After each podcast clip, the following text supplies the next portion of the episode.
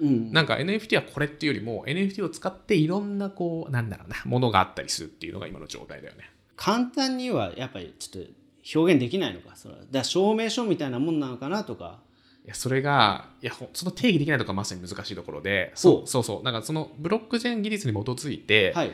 まあそのかえっと改ざんとかできなかったりするっていうところを用いて、い、ろんな使い方が今ある状況なんだよね。ほう、だから NFT これっていうのはなかなか難しくって、うん、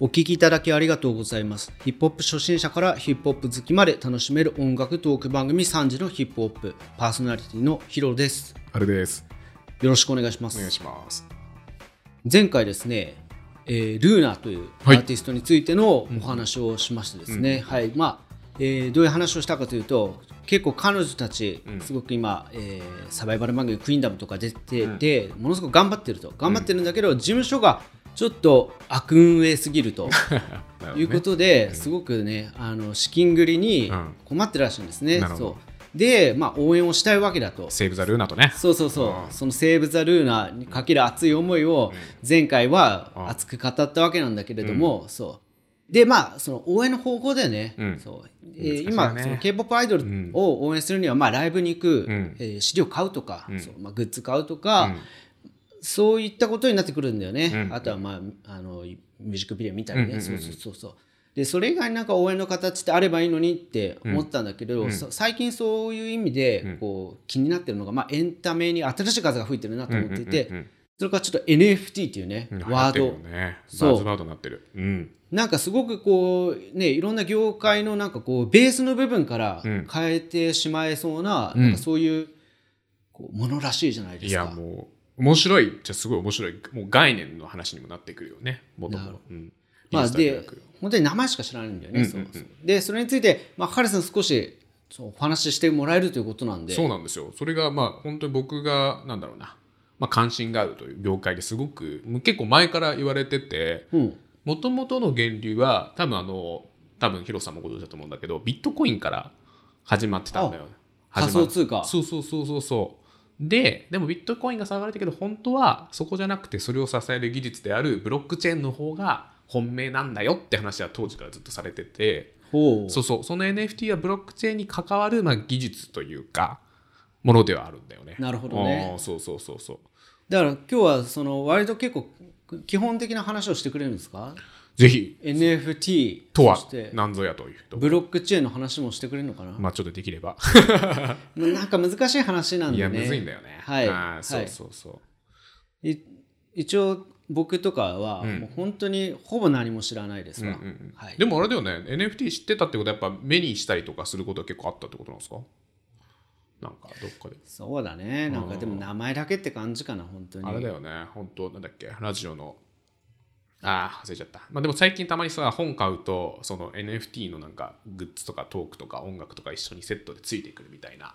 なんかセットで NFT とかたまに出てくるようになったよねらしいね。あー。もうそれももう意味が分かんないわけ正直。そう。何を買ったり何をこう得るのっていう感じ。そう。本当だよね。だからちょっとあの NFT の話をぜひお聞かせください。はい、ちょっと最初に断っておくんだけどあの結構僕好きでこれよく見るんですが、まあ、はあ専門家ではないので、はい。っていうこと結構やっぱもうどんどん早いんですよ動きが。NFT 周りの話も早くてほかつ結構理解ももう人それぞれ、まあ、例あの出たばっかりだから考え方みんな違うの当然だけどっていうところがあるので、まあ、必ずしもこれが正しいとかいうわけじゃなくて、まあ僕はこういうふうにか見てます、えー、と思ってますっていうところっていうことをまずご了承いただければと思います。ちょっと情報の正当性に対しては自己責任でおそうですね。はい。まあ、あくまでこう雑談だと思って聞いていただければと思います。はいはい。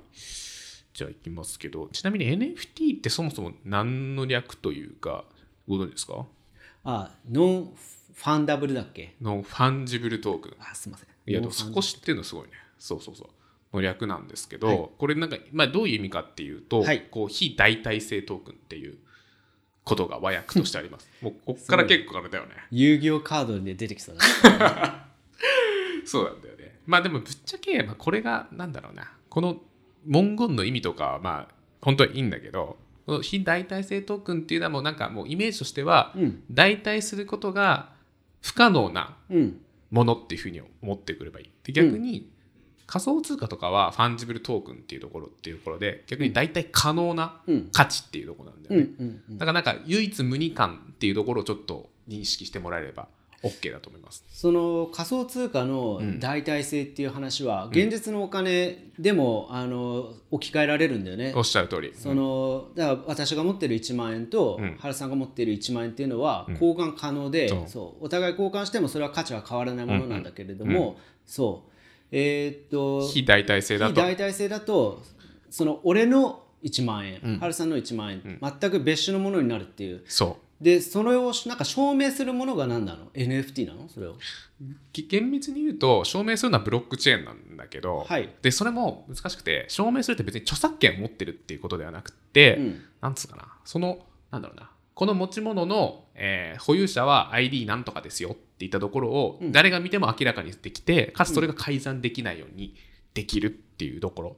なので著作権自体を持つわけじゃないけど誰が見てもこの人が保有者だよねっていうことまでできるらしい。なるほどね、うん。それがブロックチェーンっていうこうシステムですか？まあ技術なんだけ技ど術。なんだけど、はい。そうできるっていうところですね。うんうんうんこれブロックチェーンのこれ技術的なところも説明するのがいいのかな？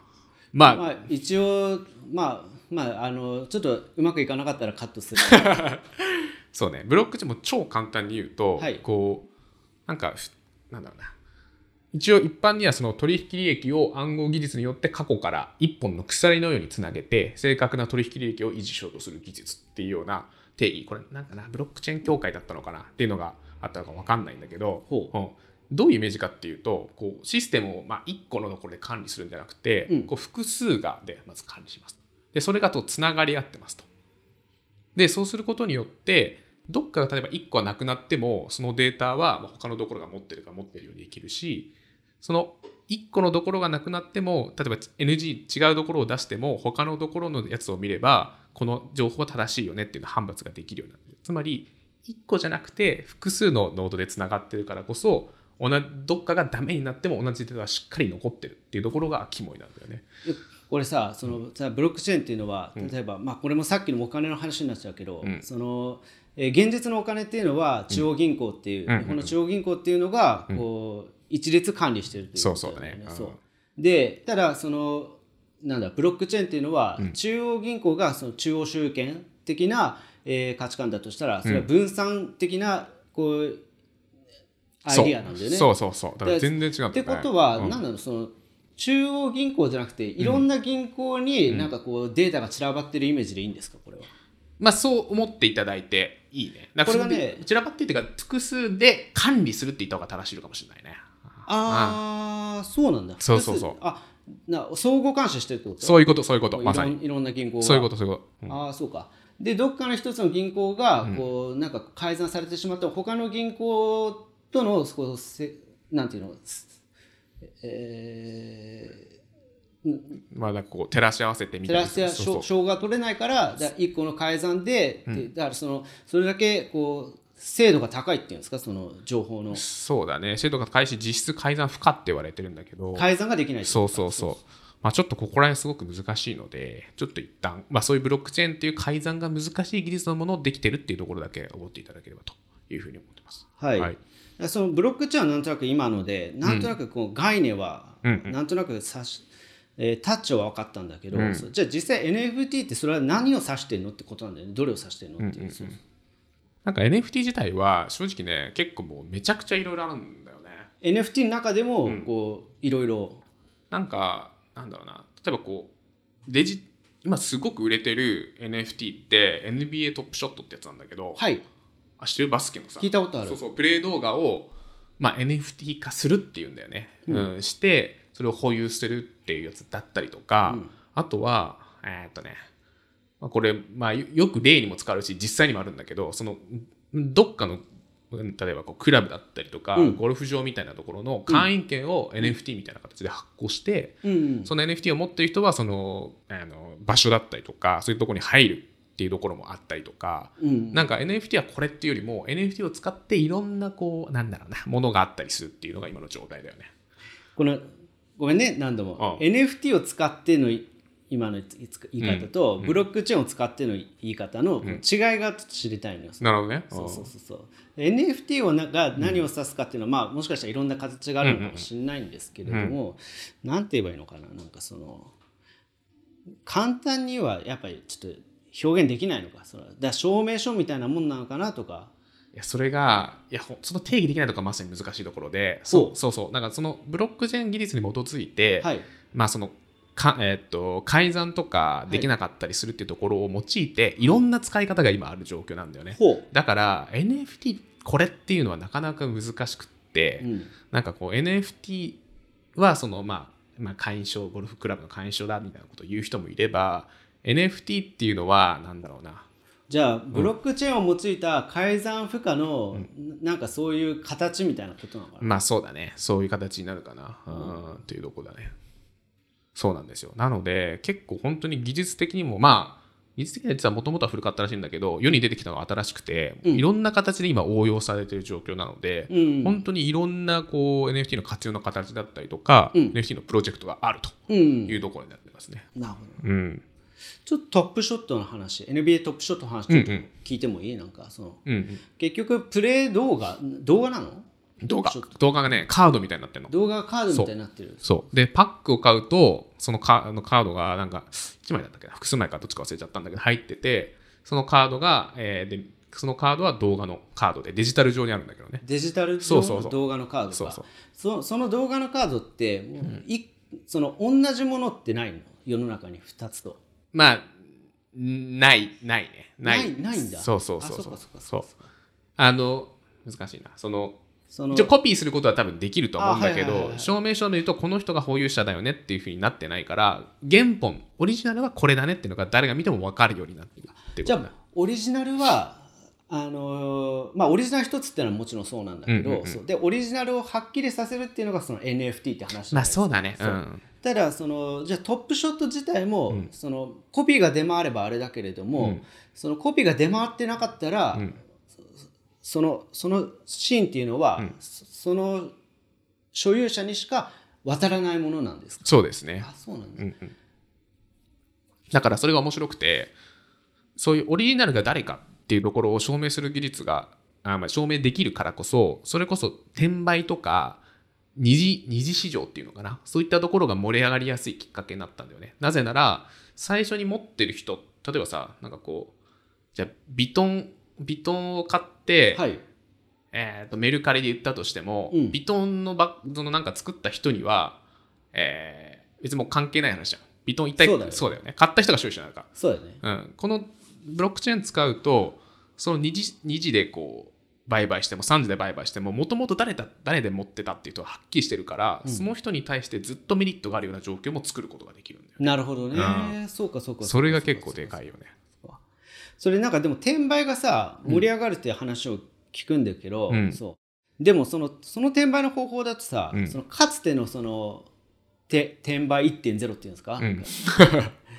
あのだからそのオーソドックスな転売よりも下がるよね収益率。その転売ヤーにとっては。ああ、なるほどね。だそうなんだけど、あの、面白いところがあってほ、その NFT って価格が変動するんですよ。どういうことかっていうと、はい。はい。あ、価格が変動することが多いっていう方が正しいのかな。どどうどういうことかっていうと、基本的にその NFT って、そのこう、なんだろうな、こう需要と供給で値付けされてるところがあって、はい。例えば今すごい流行ってるこの NFT のサービスで、ステフンっていうう。んアプリがあるんですけど、はいはいはい。ごご存知ですか、ヒロさん？ししません。結構ね、流行ってて、簡単に言うと、その、ステフンっていうのはアプリなんですけど、うん稼げるアプリですと。どういうアプリかっていうと、うんうんその、そのアプリ上で、えっと、ウォーキングアプリ、ウォーキングアプリと稼げるを掛け合わせやつなんだけど、うんそのステフンっていうアプリで、えっと、NFT のスニーカーを買うんですよ。スニーカーが NFT ですと。はいで、結構ランクがあるんですよ。10万円から50万円と。はいで、いいスニーカーの NFT を買えば買うほど儲かりやすいんですよ。で、それで歩くと。はいはい。っていうのがあって、で、だから今どういうことが起きてるかっていうと、そのはい NF、そのステフンっていうスニーカーはい。買うのが流行りすぎてて、めちゃくちゃこう、スニーカー買うのよ。NFT のスニーカー買うのめちゃくちゃお金かかってるの。とか30万ぐらい確か。20万ぐらいか。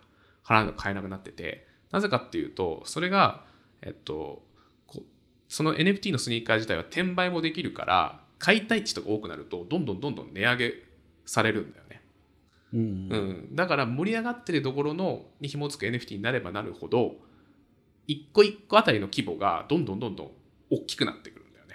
価格。でその株みたいなもんだその安い時に買うみたいな。そう。まあ今はそういう安い時に買って高い時に売るみたいな。NFT の一つの使い方でそういう投機的に使われてるのも多いっていうのは否めないんだよ